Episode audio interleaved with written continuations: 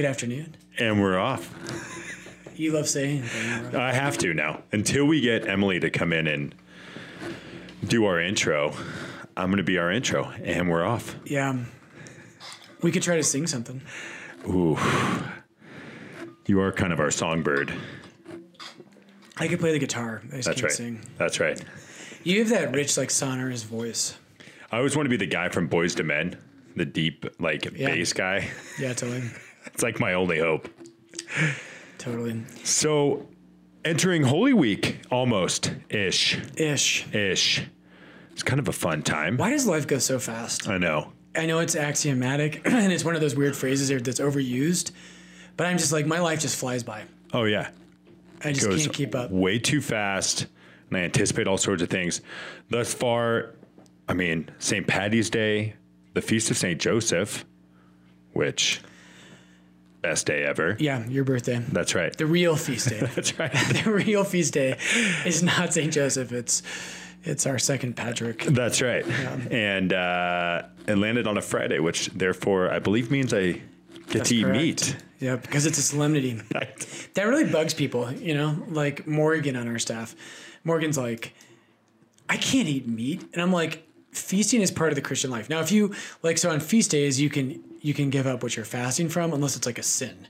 Right. You know, if you're like Father Father Mike had a friend one time who approached him and was like, he's like, you're gonna be really proud of me. He's like, I, I gave up like some really sinful things. I'm not gonna even say it on the podcast. and and Mike's like, I that is that's really good, you know. But you can't go back to that on a feast day. Kid. Like if you give up if you give up smoking like cocaine. Yeah. Do you smoke cocaine? Uh, no, I don't think so. Snort it? Yeah. Let's just say doing cocaine. That's right. If you give up cocaine for Lent, you don't get to go back to it on St. Joseph's feast day. Or on Sundays. yeah. It's, it's my off day. Yeah. Hey, one thing I've got for you before we jump in today. So I just got back from the seminary. Uh, Father John Nepil graciously invited me to teach a class on justification, Nice. which is a complex topic. we just really scraped the surface. But I sent the seminarian some reading ahead of time. And I asked him, I was like, what do you guys think of the reading? And I thought of you because one of the guys looked at me.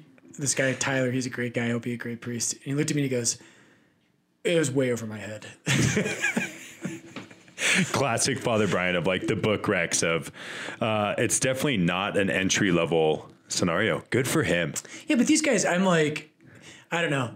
I'm, I was like, come on, it's not that hard. And you're in seminary, like you got to know this stuff. But I would say send it to me, but probably not. N.T. Wright's book on justification, it's quite good. Ooh, Yeah, Sounds it's, it's- intense. I mean, it's not, it's not easy as I was saying, but, but we're going to talk about a topic related to justification. that's right. Uh, I I kind of want to pick your brain. Uh, you always want to pick my. I know. Well, that's kind of why we started the podcast. yeah, yeah. but but especially entering the church it's such a whirlwind and that being just a few years ago. And then it kind of is like you're you're so on fire and you're looking forward to the you know every weekend is something new and you're kind of like looking forward to the big pinnacle of being confirmed in and receiving the eucharist to now like in a in a being in a position of like okay wait a second let's break this down.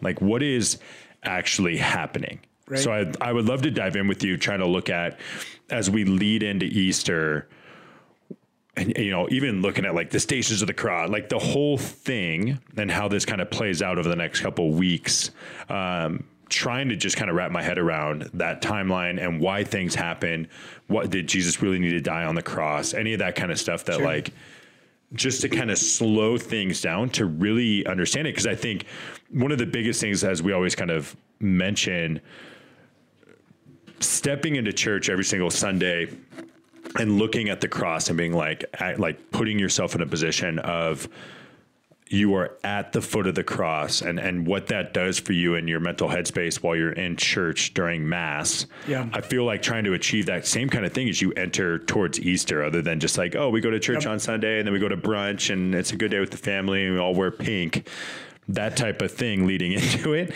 that was totally my easter growing up um, but to really kind of help get your head and your heart into the right place as you start to approach it because just like anything that you've taught me thus far i'm sure that lead up is way more deep than just a Palm Sunday service or you know whatever it is. But like, what Yeah. Help, kind of help me understand that.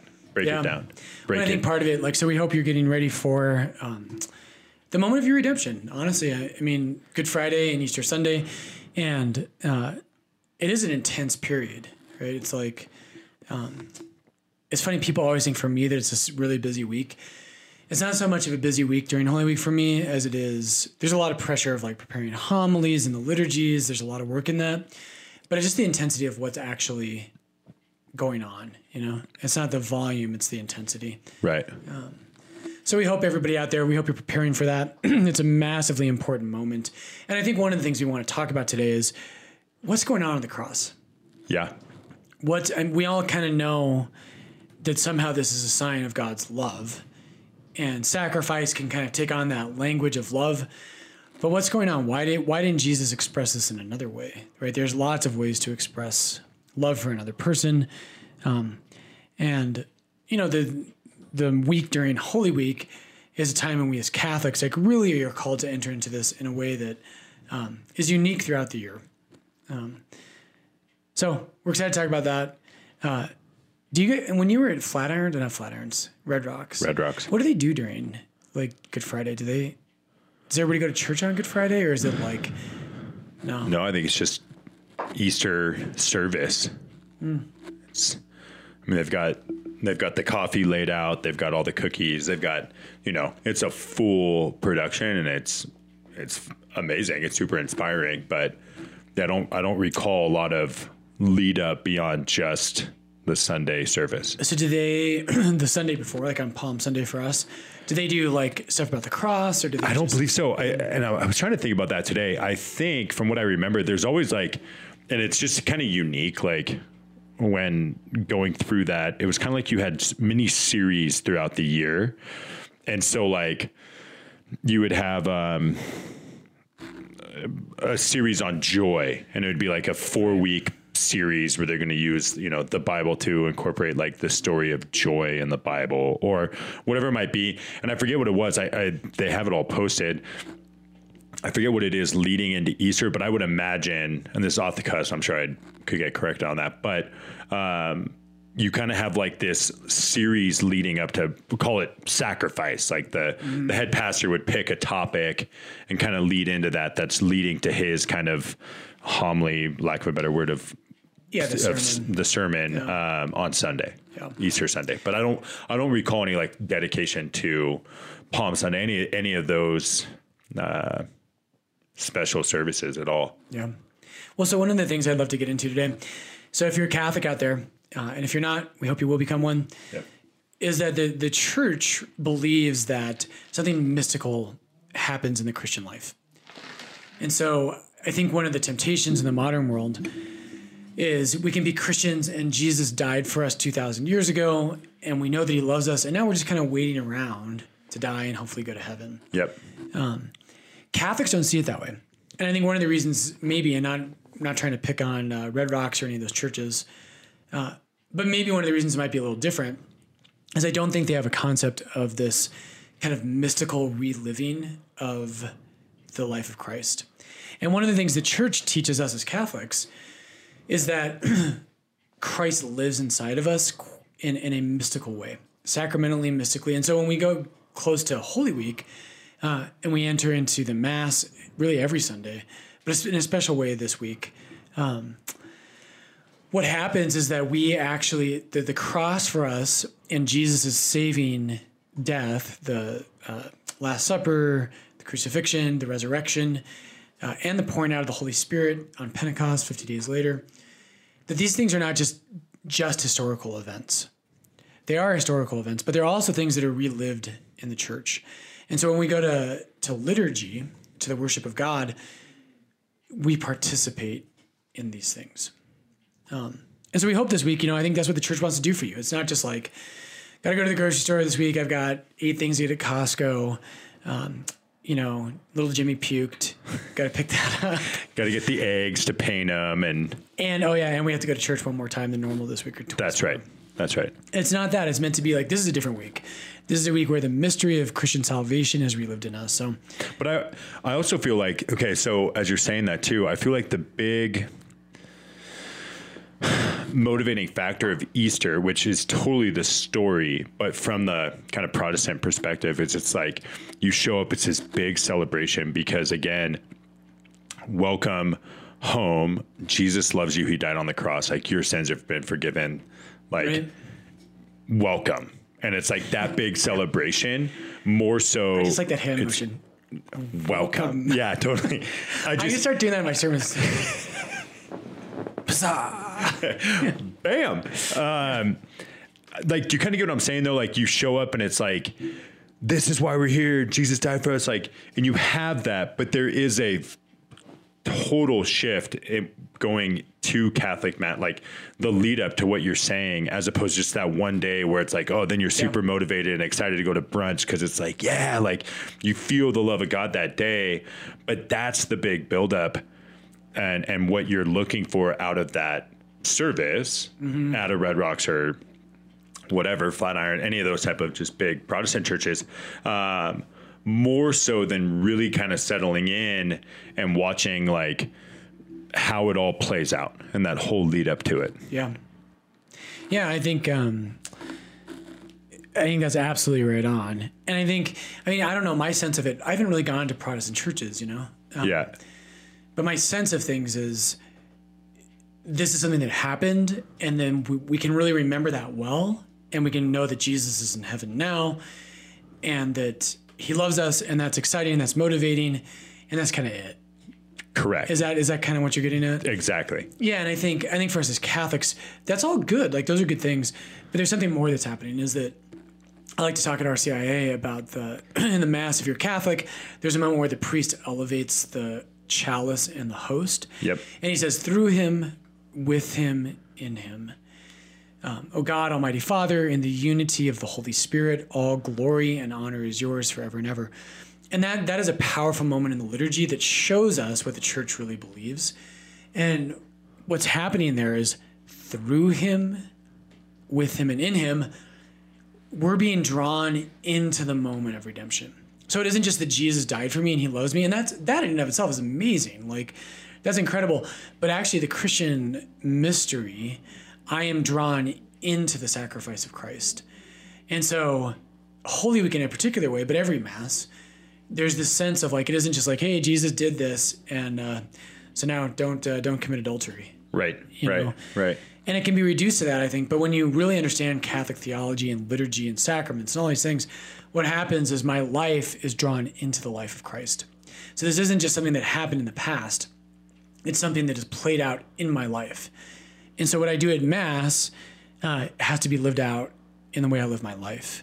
Um, and mystically, mystically and sacramentally, the the body of Christ, the church, is drawn into the one saving redemption wrought by Christ in his cross and resurrection. Um, which is like a lot to wrap your head around. Totally. And so if you are like used to that background of, you know, just the service on Sunday, or even if, you know, we call we joke and we say creasters, which I that was totally me for sure. But if you're just showing up to Easter and you're going to your homily and and going through the Catholic Mass just on that Sunday, like what would be your advice as you start to kind of if you want to try to reframe that for yourself and start looking forward to these certain things like you Yeah. know we're going through the scrutinies right now and and certain things that what would be that first step and like what is the importance of trying to look at that as you enter into holy week and palm sunday Yeah. Well, one of the themes I want to get to today, I think, that I think is helpful in this regard, yeah is when the more we know about our faith, it will blow your mind. Right. And I think um, so. Teaching about justification this morning, there's a great image NT Wright has. will you break that down what do you mean when you say justification oh boy. yeah yeah and we found a new podcast here we go. Welcome to Gregorian Rant. But- By the way, we always forget to do this. Send us emails, rant That's right. at lordsdenver.org. That's right. Rant, R A N T, at lordsdenver.org. And quick shout out before I forget, uh, Stuart, we got a f- phenomenal email from Stuart. from Yeah. Omaha, Nebraska, I believe. And I can't just remember. thank you so much. I'll leave it there. But Stuart, you're the man Stuart.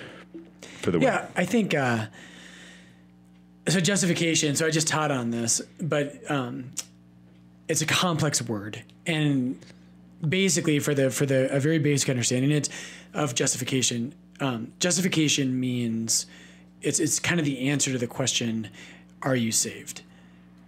and how does someone how does someone find salvation that's how it's usually framed it's much much deeper than that and that's it's actually kind of a caricature and a, a mis kind of understanding of it to frame it that way but when people say that that's what they usually mean when they talk about justification but um, it comes from um, the latin verb or sorry the greek verb is dikaio it's kind of fun to say it yeah. Dikaioo. So di, dikaiosune is the noun, and dikaiosune in Greek means righteousness or justice. Same word. Okay. And so justification is where we get like like the word justice. It's how does a person become just in the eyes of God? Got it. And so it's kind of that question. And that's related to the cross. It's related to our topic today. The um, the cross is the heart of the matter. But N.T. Wright has this great kind of, and I think if you're going to understand Holy Week, if you're going to understand what's going on at the cross, um, the point I want to get to today. So N.T. Wright has this great image, and he says, ever since the Protestant Reformation, the question that most Christians want answered is, how do I get to go to heaven? And that's that's the question of justification Yep. as most people think of it. It's actually the wrong way to think of it. But what N.T. Wright says is if you think of the question that way, what you're doing is it's like when we thought that the earth was the center of the universe and we thought that the sun went around the earth. And so what we do in, in the Christian life is we think, oh, I'm the center of everything. And the Christian life is about how do I get to heaven? Yep. How does God love me? How does he save me? And it's all about the self and that's that's really comes out of the Reformation. And there's deeper roots that go back to Augustine, but that's way too much. That's when I was boring the seminarians. And Right. they're Like, they're like, this is way from my head. What the hell are you talking about? Thank for the book rack. Yeah. I printed out a section of Romans three in Greek for them, and I think they were just I could hear the eyes rolling. totally. Um, No, that's not fair. They were actually very kind. But anyway, but what Wright says is he says, and I think this is critical for Holy Week. Do you want to understand the cross? And I want to jump to a text from Romans here that's going to help us, I think, today. Um, but what, what Wright says is the sun doesn't go around the earth, the earth goes around the sun. yeah. And so if you want to enter into the cross, you need to learn a little bit about what is Jesus doing on the cross? Right. what's going on there? And honestly, brothers and sisters, more of us need to have a real curiosity about that. We need to ask hard questions of like, that's a really ugly, ugly thing there. And Jesus, right? Like, not to get too graphic here, but a little bit might help. So Jesus um, was not crucified with a loincloth. He was crucified naked Yeah. we put loincloths on our crucifixes because you know you don't want little Susie at mass being like, "Mom, what's on what's on Jesus?" Yeah. What, You know? where's his clothes? yeah. Uh, but but the Romans would have done their best to publicly humiliate and shame victims of crucifixion. Um, and it's good for us to enter into this a little bit during Holy Week. And to think about the cross not just as this beautiful sculpture I have in my church, but as it really was, as this horrific, ugly, shameful moment. And so Jesus would have been completely naked. He would have crucifixion victims lose control of their bodily functions. Um, not exactly a pretty sight, Oh. right? Um, and then the other thing is that uh, we have ancient writers who talk about how awful crucifixion was. That um, one of the things the Romans would do is that when you are crucified, you die of asphyxiation. You know what that is? Drowning in the lungs, right? Exactly. Yeah. And so, so Jesus, right, on the cross, the reason they have that little footstool for him is it it prolongs your death. So the, the Romans designed it so that that it would be a very tortuous, torturous. I don't know if I can say that word right. They wanted it to be as painful and awful as possible. and so what happens is you can keep yourself alive by pushing up on your on your feet Yeah. so you can breathe. And also, this adds weight when Jesus speaks from the cross. He's not chit chatting. When he says in John 19, when he says, you know, to Mary, behold your son, to St. John, behold your mother. when he says these things, Jesus chose intentionally to do that. He would have been in an agonizing suffering. Um, so that's happening. And then the other thing is that um, ancient authors tell us, like Tacitus tells us, that crucifixion victims would spew the most awful blasphemies.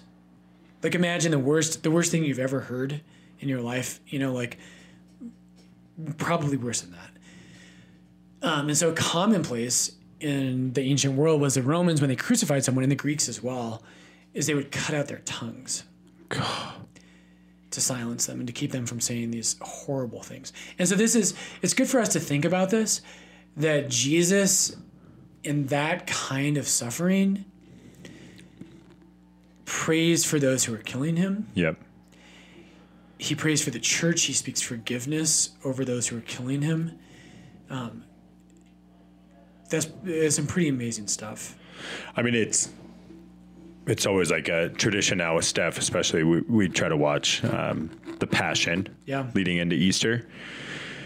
And I sometimes I feel like it's really hard to kind of wrap your head around and not just get caught up in the moment of watching it. Yeah. But I mean, when you say if you're getting crucified and you say some blasphemous things, I mean, I stub my toe and I pretty much want to go to confession afterwards because I am throwing out some very gnarly things.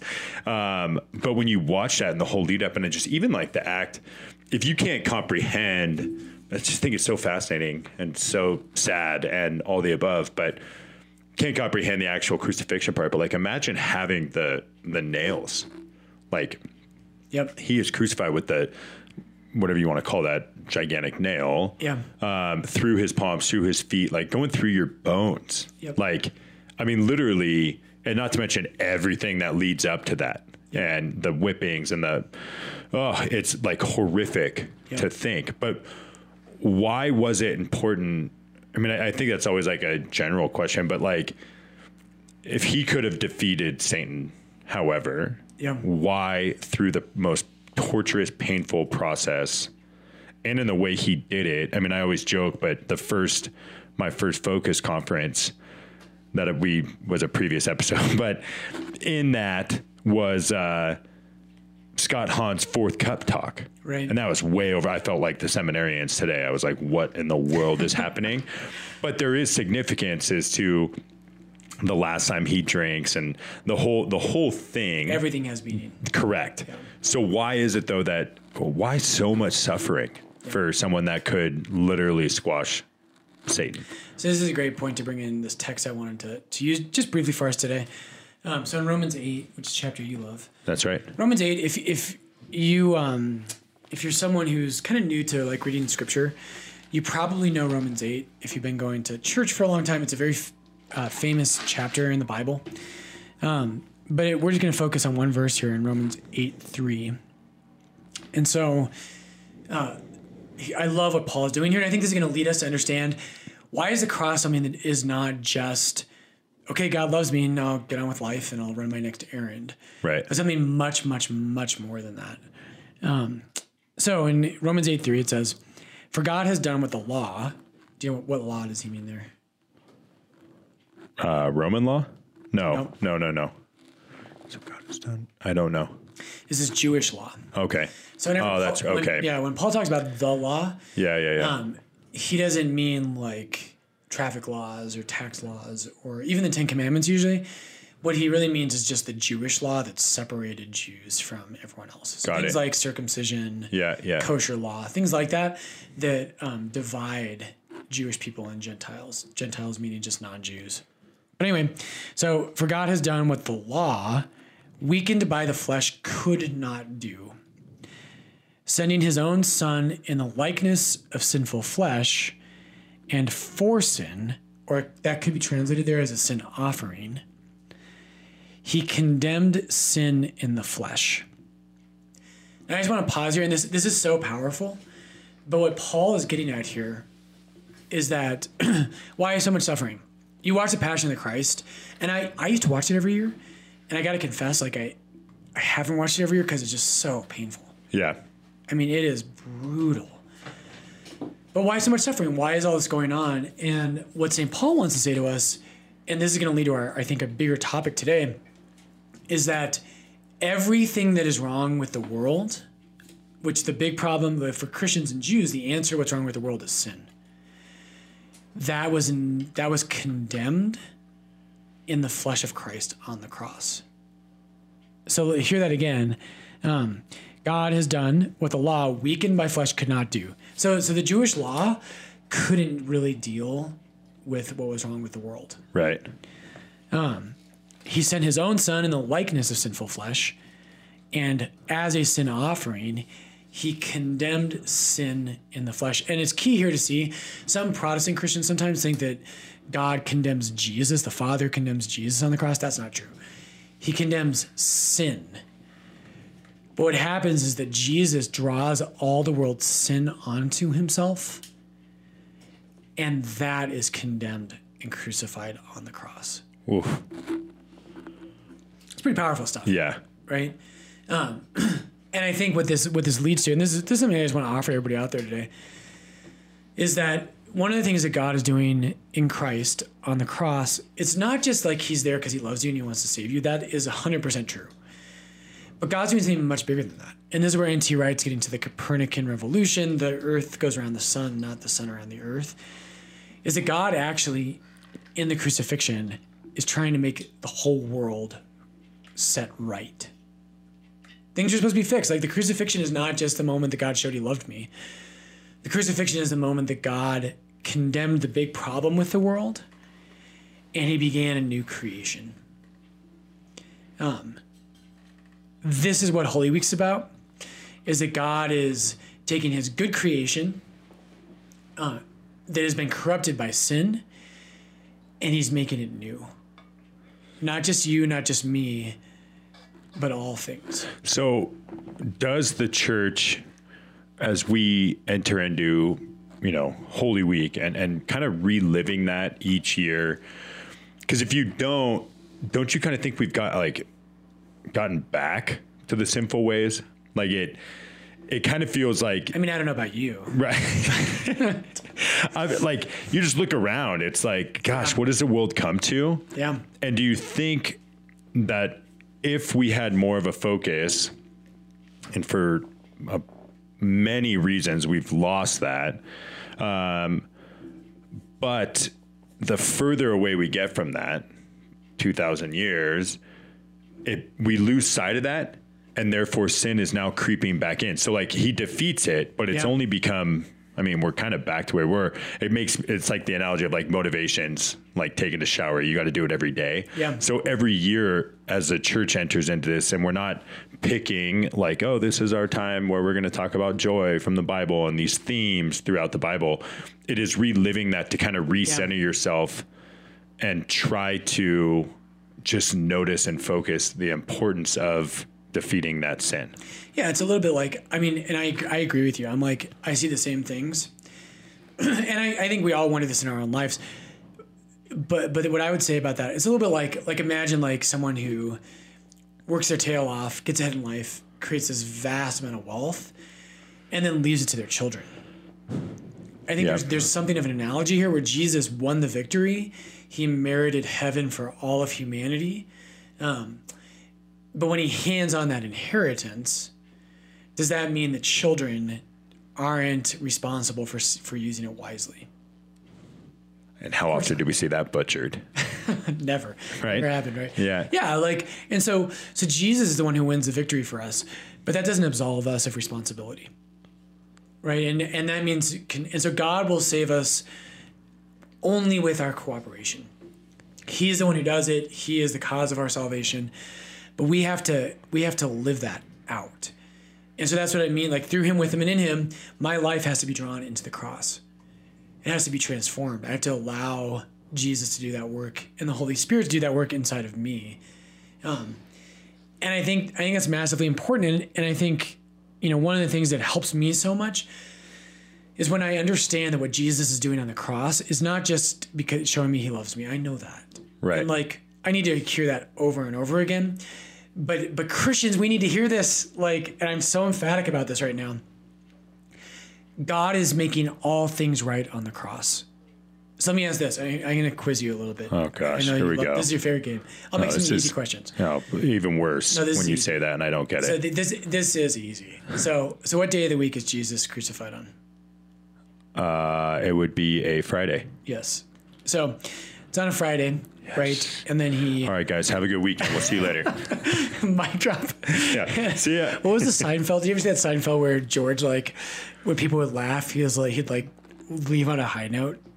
I don't know. Yeah. if he told something and people laughed, he was like he was like that's it. And I gotta I'm go. Out of here. Yeah. yeah. totally. So Jesus dies on a Friday, and then he rises from the dead on a Sunday. Sunday, right? And in between, he's dead on Holy Saturday. And and here's what I think is a great theme for us today, and something I don't know about about if this will help you, Patrick, or any of you guys out there, but this helps me immensely.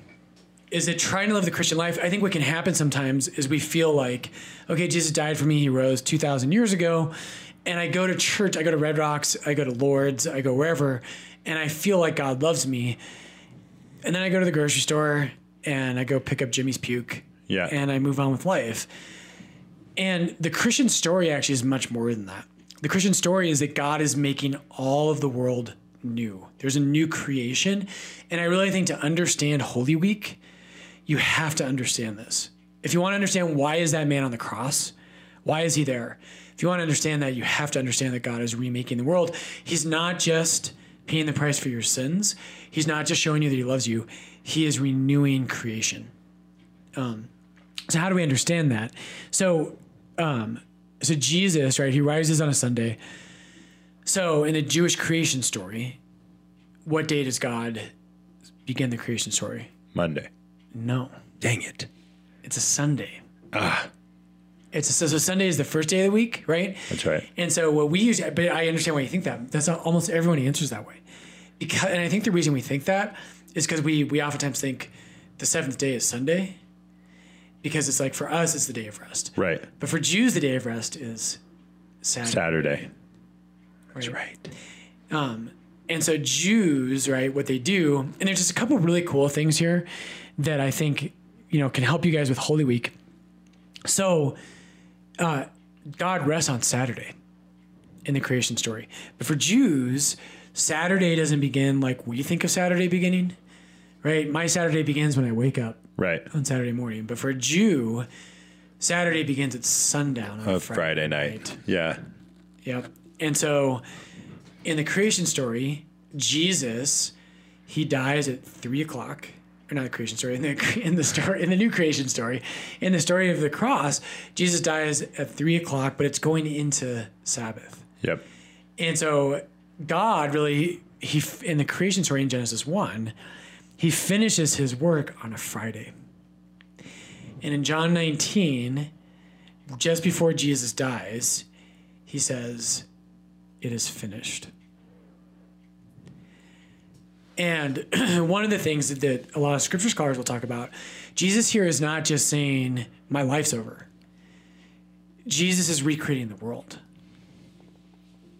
And so he's finishing his work of recreation. Now, ultimately, the, the, the, new age, the new creation is going to happen on Sunday, where Jesus rises from the dead on the first day of the week in a garden, which should make us think of the Garden of Eden.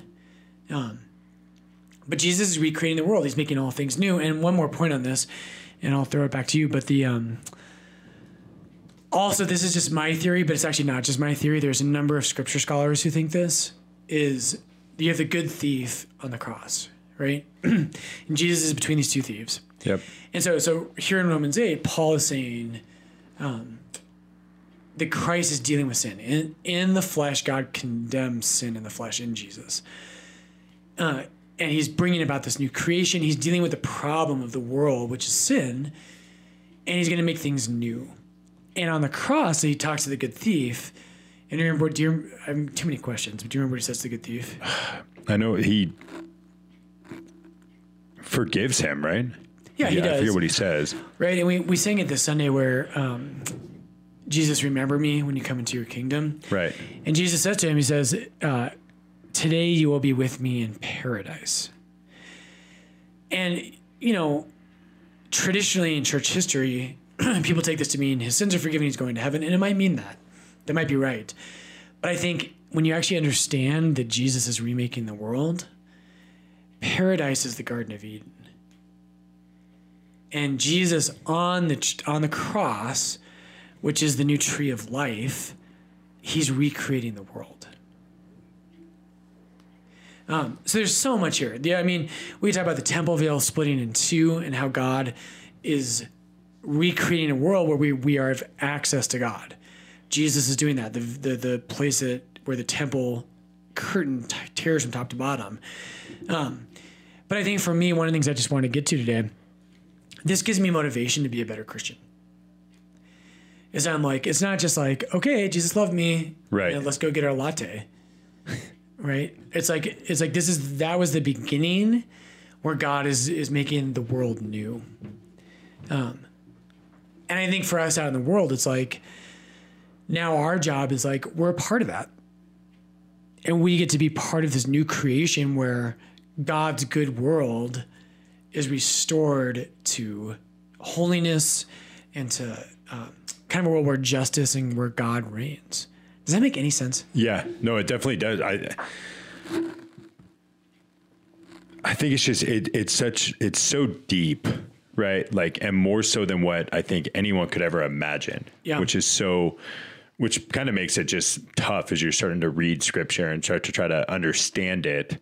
Because ultimately, it's so easy to latch onto and just hold on to hope with God died for me on the cross, therefore my sins have been forgiven, and you know we're going to heaven type scenario.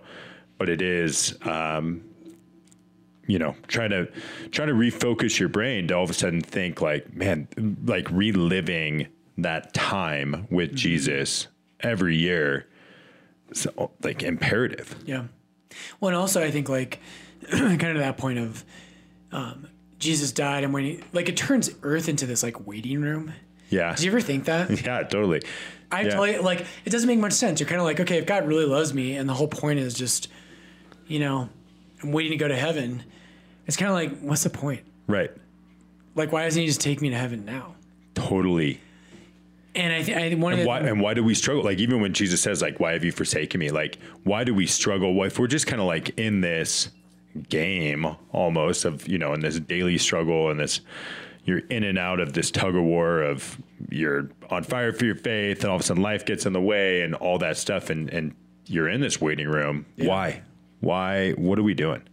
Yeah, right. I think that's a great question, and this is what the this is why we've misunderstood all this stuff, is that, and I, I don't want to blame Protestants for this because it goes back way before them. yeah But when the Protestant Reformation happened, they've leaned heavily into this. The Christianity is about going to heaven, and there's a truth to that. But really, biblically, and, and if you go to Lords, you've heard me talk about this. I feel like this is one of my like. There's that old line of like, every preacher really only has one sermon.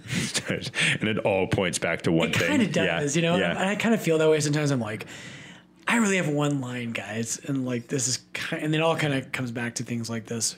But one of the things I love talking to people about is that in the Bible, it's not so much us who go to heaven; it's heaven that comes to earth, right right right? And so what's so the the big example of this is the Our Father, right? Our Father who art in heaven, hallowed be thy name, thy kingdom come come, that will be done on earth, right? And what, what we've done is we've reversed that. totally And this is this is NT Wright. I'm channeling NT Wright right now. This is one of his big things that he wants people to to really grasp and come back to. And this makes sense of it. If all of a sudden it's not just like, okay, Jesus died for me 2,000 years ago. He loves me. And now we're just all kind of hanging out and like, so, uh, life is good no worries yeah, yeah big gulps, huh? yeah yeah But but the story of Christianity is not a story of God rescuing us out of creation. It's a story of God redeeming creation from the inside out. God creates the world good, and we're not just waiting to escape it. God, God has us here, the church on earth. We have a mission. We have a mission to, tr- to participate with Jesus in the transformation of the world. And I, I don't know about you, but like that just motivates me. I'm like, I'm not just hanging around like hoping my life gets a little easier. Right. My calendar kind of empties out a little bit more, but actually, like the new creation has begun. That sun, the new Sunday, the Easter Sunday, where God recreated the world. Now the church has this job of being part of that transformation to help set things right. Gosh. Oh, it's heavy. It is heavy. I think it, it's just so interesting. Um, and something that's on my mind. Recently, I saw a, a post that was trying to justify um, the kind of trans movement. And it and it had this That's like everywhere right now. Yeah, it's everywhere. And this one kind of really struck a chord with me because it, and I could find it, but it, it basically, it's like, man, I don't want to derail this conversation, but the post is basically like, how can someone, te- how can the Catholic Church um, tell me I can't live my life when they've, you know, been Right. rapist And and, we're guilty blah blah blah, and we're guilty sure. of all these things. Yeah. And Absolutely. sure, like it, it was so crushing because it's like someone reads that and it's on the surface, yeah, it makes sense. You just want to totally throw out the Catholic Church because you're like, yeah, but but there's a total like error in logic in that entire argument. Yeah. But that's not, you know, it just kind of points out that like as you're saying, like it motivates you to be such a better Christian and, and we're trying to do all these things, but how much of a setback it was when the church throughout history has done things when it's not acting in that likeness through him, with him, and in him Yeah. 24 7 Yep.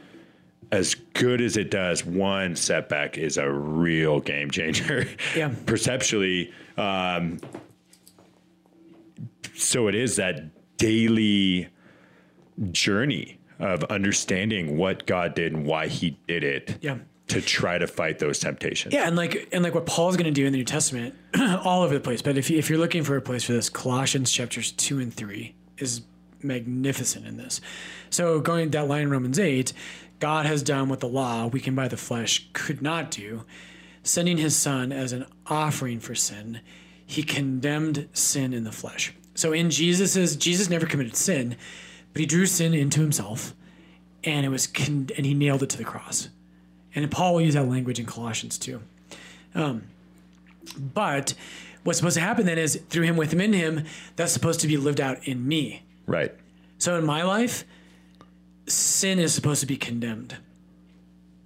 And so it's supposed to be cast out, Yep. right? And, I- and like when when people make these posts about, you know, who is the Catholic Church telling me this? It's like, well, there's a valid point that person has, right? Like Correct. shame, shame on us That's right. amen and like believe me i have felt this with with the church as well of like when you encounter people who are really scrupulous and uptight about stuff and i'm like guys we can we like just get some basics of the christian life down before like we're really uptight about x y and z. But the analogy i think here is there's this guy when i was in seminary uh, i don't think he'll be listening to this. He's not a priest. But and you know it's a good story. But there's a guy joe thummel and he was studying for priesthood for oklahoma. Great guy. Built the kind of like a refrigerator. He was he was a big boy. Yeah. and he not in not like in the way you are. Like he was not fit like you're fit. Um there's your Hey, bone. thanks, man. There's your bone for the day. Thanks. Thanks. Yeah, no, I've, I've seen some improvement. That's good. I'm proud of you. Um, but he, like, I remember being at lunch one time, and I was when I was in seminary, before I put on the priestly thirty, you know, The inevitable slide. the inevitable slide. It's so funny. Like, I look so different now. I was 30 pounds lighter in seminary. It You've- is you've not- yeah. Oh yeah. You look like a straight like cross country athlete. It's Yeah. which you were. Like it's Well, you were running all the time. I was running. I wasn't a great athlete, but anyway. But so, but I was known as the runner in the seminary. And so Joe Thummel, um, he used to criticize the way I ate. Would be at lunch and he'd be like, "You can't eat that." He's like, "That's not healthy." And I'm like, and I always want to say like, seriously, Yeah. nice glass house you're dude, living you're in. like, yeah, right. dude, you're like, you're like, you know, deuce and a half, maybe 300. Yeah. Like, and not muscle. Like, Yeah, you know, yeah. but that doesn't mean he was wrong. Correct. And I think that's the Catholic response is like, you know, once people say, how dare the Catholic Church do this? Well, we maybe did lose our moral authority, but that doesn't mean we're wrong. The teaching's not wrong. Exactly. Like So if the guy- teachers were wrong Yeah. for sure. Exactly. and that's it's just a simple distinction. You Yeah. Know? Yeah. If if a guy who's really out of shape gives me sound fitness advice, the problem isn't the sound fitness advice, right? That's right. And so Do as I say, not as I do. yeah, and that's I mean, and obviously that's a problem in the church, and we need to fix that. But Okay, so going but going back then, um, and looking at the whole lead up and everything that's going into it, like even starting like why does the church take Palm Sunday and and some of those things that are leading up to it, you know, like Jesus started out with kind of a great week. Things were going good. and then right. all of a sudden Yeah. things escalate quickly. Yeah. Well, he goes into the he goes into Jerusalem, and there's there's a lot of different things about this, but a lot of scholars think that his the crowd that's acclaiming him are not the people of Jerusalem. They're the they're the different Jesus, right? In his ministry, he's multiplying the the loaves and the fish, and he's healing the sick, and there's a crowd that's following him, and they acclaim him the Messiah. Got it. So Palm Sunday, he comes in on the Mount of Olives, Right. and th- this is the crowd that's like, oh my gosh, this is the Messiah. And actually, it's funny in the Greek, when Jesus enters in, Matthew's gospel, for instance, we use the word seismos, which is the word for earthquake.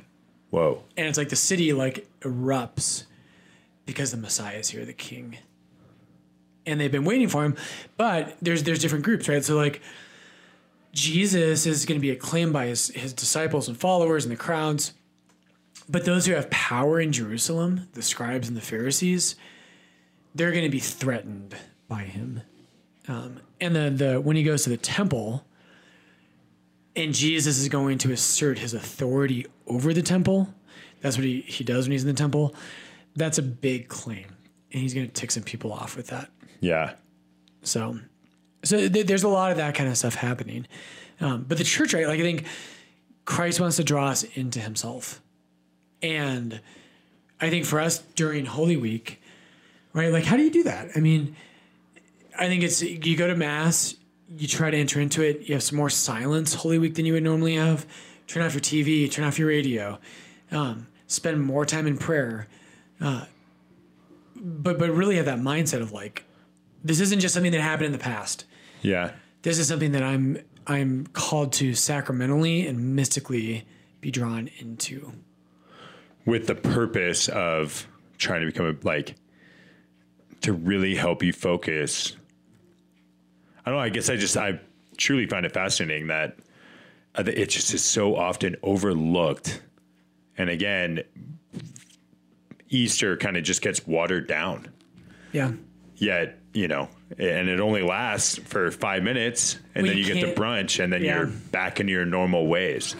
So how do you start to interrupt that? Which I'm starting to kind of see that with like when we did our podcast on um, Christmas and the lead up with that, and and how often the church tries to get you on purpose to slow down, which is fascinating too. Of like that's different. I feel and why I appreciate the mass so much now compared to you know, a service, a Protestant service where you may be, and this isn't a beat up on any of that stuff. I think they have great messages, all the above.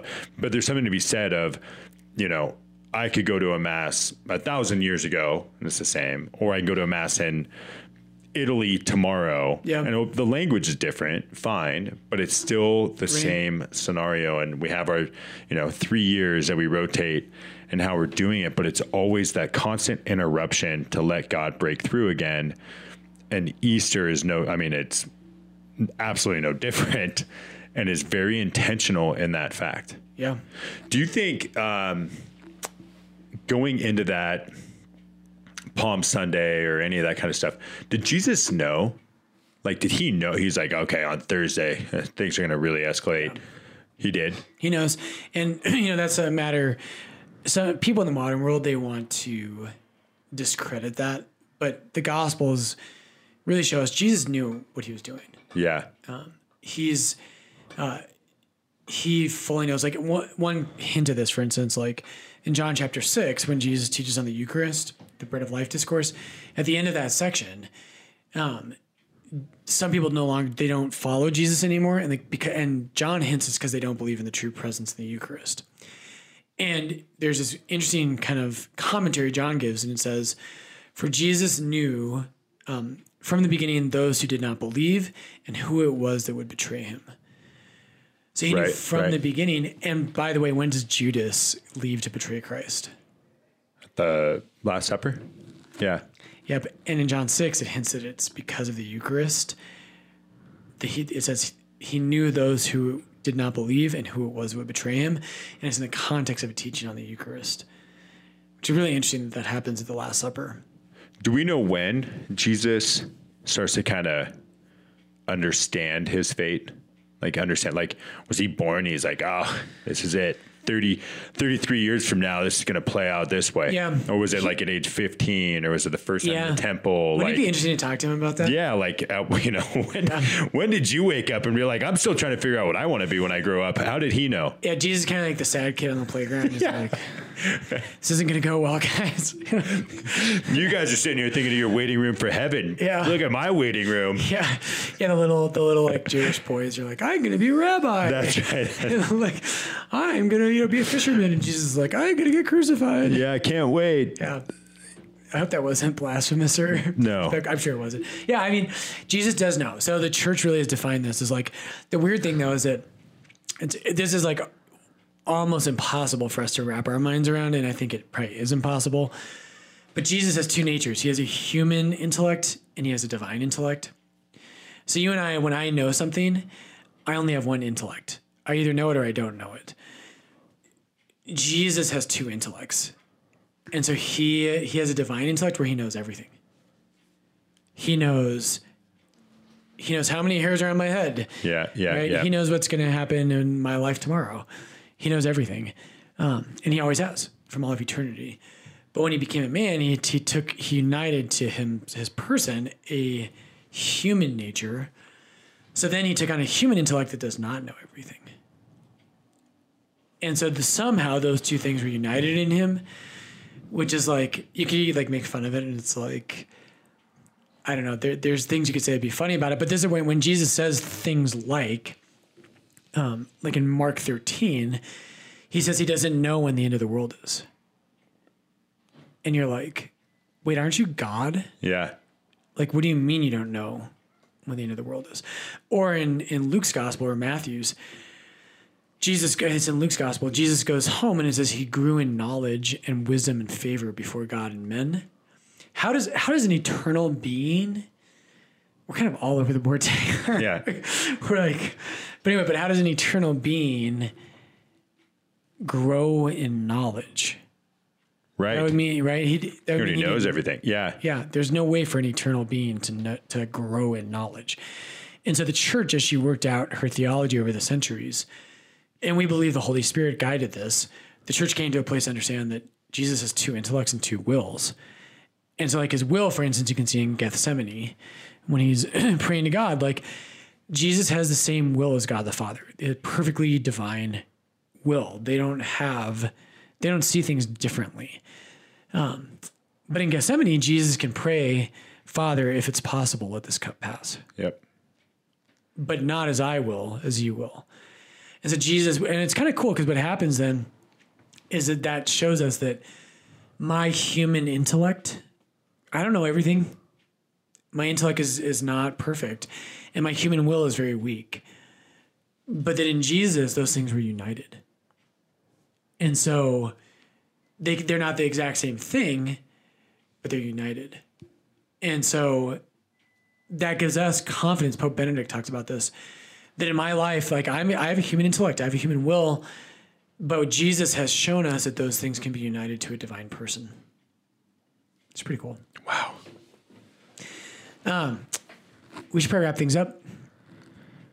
I think we'll we'll probably have to carry this on. Like I would love to dive still more. You know. We just literally today, if you're like reeling in your car, we're like we just kind of like scratch the surface on like six of the top deepest. That's topics right, in totally. the the world. Like, hey, you know, let's just let's bring up another. one. Why don't we talk about like the Trinity and let's just talk about why did God create Earth again? I, yeah, let's just dive into it. right? Yeah. Yeah. How does how does the perfect interaction in Jesus' humanity and divinity work? Like, we kind of did that to you today. So if your head hurts, I blame Patrick. That's right. Yes. I will take all the blame on that one. Because, but yeah, I mean, there's just so many ways to branches that things lead off into, um, kind of in the question realm. But um, we'll have to see what we come back with next week. Right. I think we need to get a. I'm actually really starting to think we need to get like a. Um, I don't know if we can do. We can't really do a caller line, but I'm like, I would love to get a way of people like, yeah, like sending their questions and we answer them during the podcast. That'd Yeah. be a fun thing sometime. So we should do a uh, open mic Friday questions. open mic Friday. We'll do that maybe once a month. Maybe once a month we'll do an open mic Friday. All right, everybody. Thanks so much. Rant at lordsdenver.org. Help spread the word. Help get this out there. We hope it helps people in their faith to know Jesus Christ, who is the. John Paul has a great line. He says, JP2 has a line where he says, Jesus Christ is the answer to the question, which is every human life. And love that. Your life is a question, so is mine. Yep. And the answer is Jesus. And so we hope we can help people find that answer um, and find divine life in Him. So have a great week. God bless you all. Enjoy your Holy Week. Um, and we will see you next time. God bless.